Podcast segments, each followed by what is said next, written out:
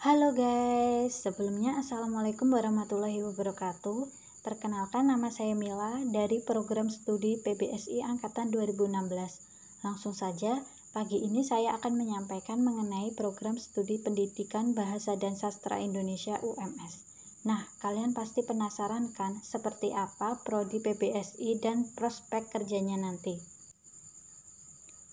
Yang pertama, apa itu pendidikan bahasa dan sastra Indonesia?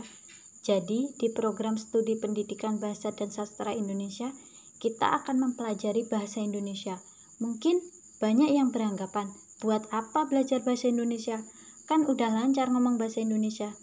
Pelajaran bahasa Indonesia pun di sekolah sering kali dipandang sebelah mata, karena dianggap pelajaran yang gampang.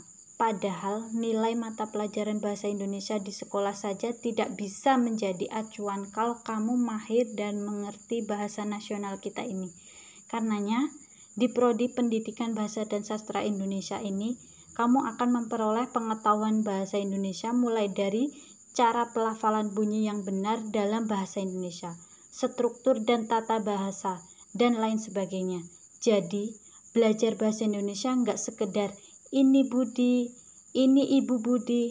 Selain mempelajari kebahasaan dan kesusastraan, di PBSI juga akan mempelajari ilmu kependidikan. Yang kedua, prospek kerja jurusan pendidikan bahasa dan sastra Indonesia.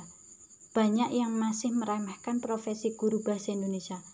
Padahal, guru bahasa Indonesia memegang peranan penting dalam penanaman rasa cinta terhadap bangsa Indonesia melalui bahasa Melalui prodi PBSI inilah akan lahir pengajar-pengajar profesional yang tidak hanya bisa sebagai pengajar di lembaga pendidikan formal, tetapi juga lembaga pendidikan informal. Terima kasih teman-teman atas perhatiannya telah mendengarkan podcast saya pagi ini.